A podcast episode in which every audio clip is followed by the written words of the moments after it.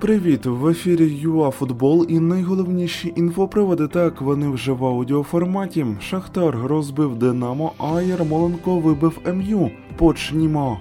Кияни начебто виглядали фаворитом суперкубка, однак на ділі команда Луческу провалилася. Атака не реалізувала 3-4 відмінні моменти, а захист дозволяв Шахтарю дуже багато як на флангах, так і в центрі.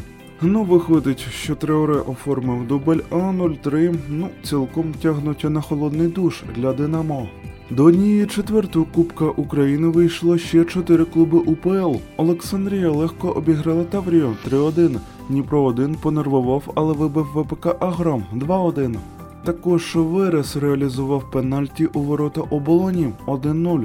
Маріуполь у лотереї подолав Волинь, а от ЛНЗ з другої ліги переміг Інгулець 2-1. Реал продовжує набирати від туру до туру. У ворота Мальйорки влетіло 6 м'ячів, 3 в активі Асенсіо. Так здорово Аншелоті перевів Марку у півзахист.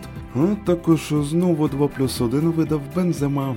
Андрій Ярмоленко вперше у кампанії вийшов в основі Вестхема. І що ви думаєте, команда Моєса моментально вибила з Кубка Ліги МЮ 1-0. Так, наш Вінгер не забив, але грав непогано. Також пройшли далі Челсі, Арсенал, Тоттенхем та Лестер.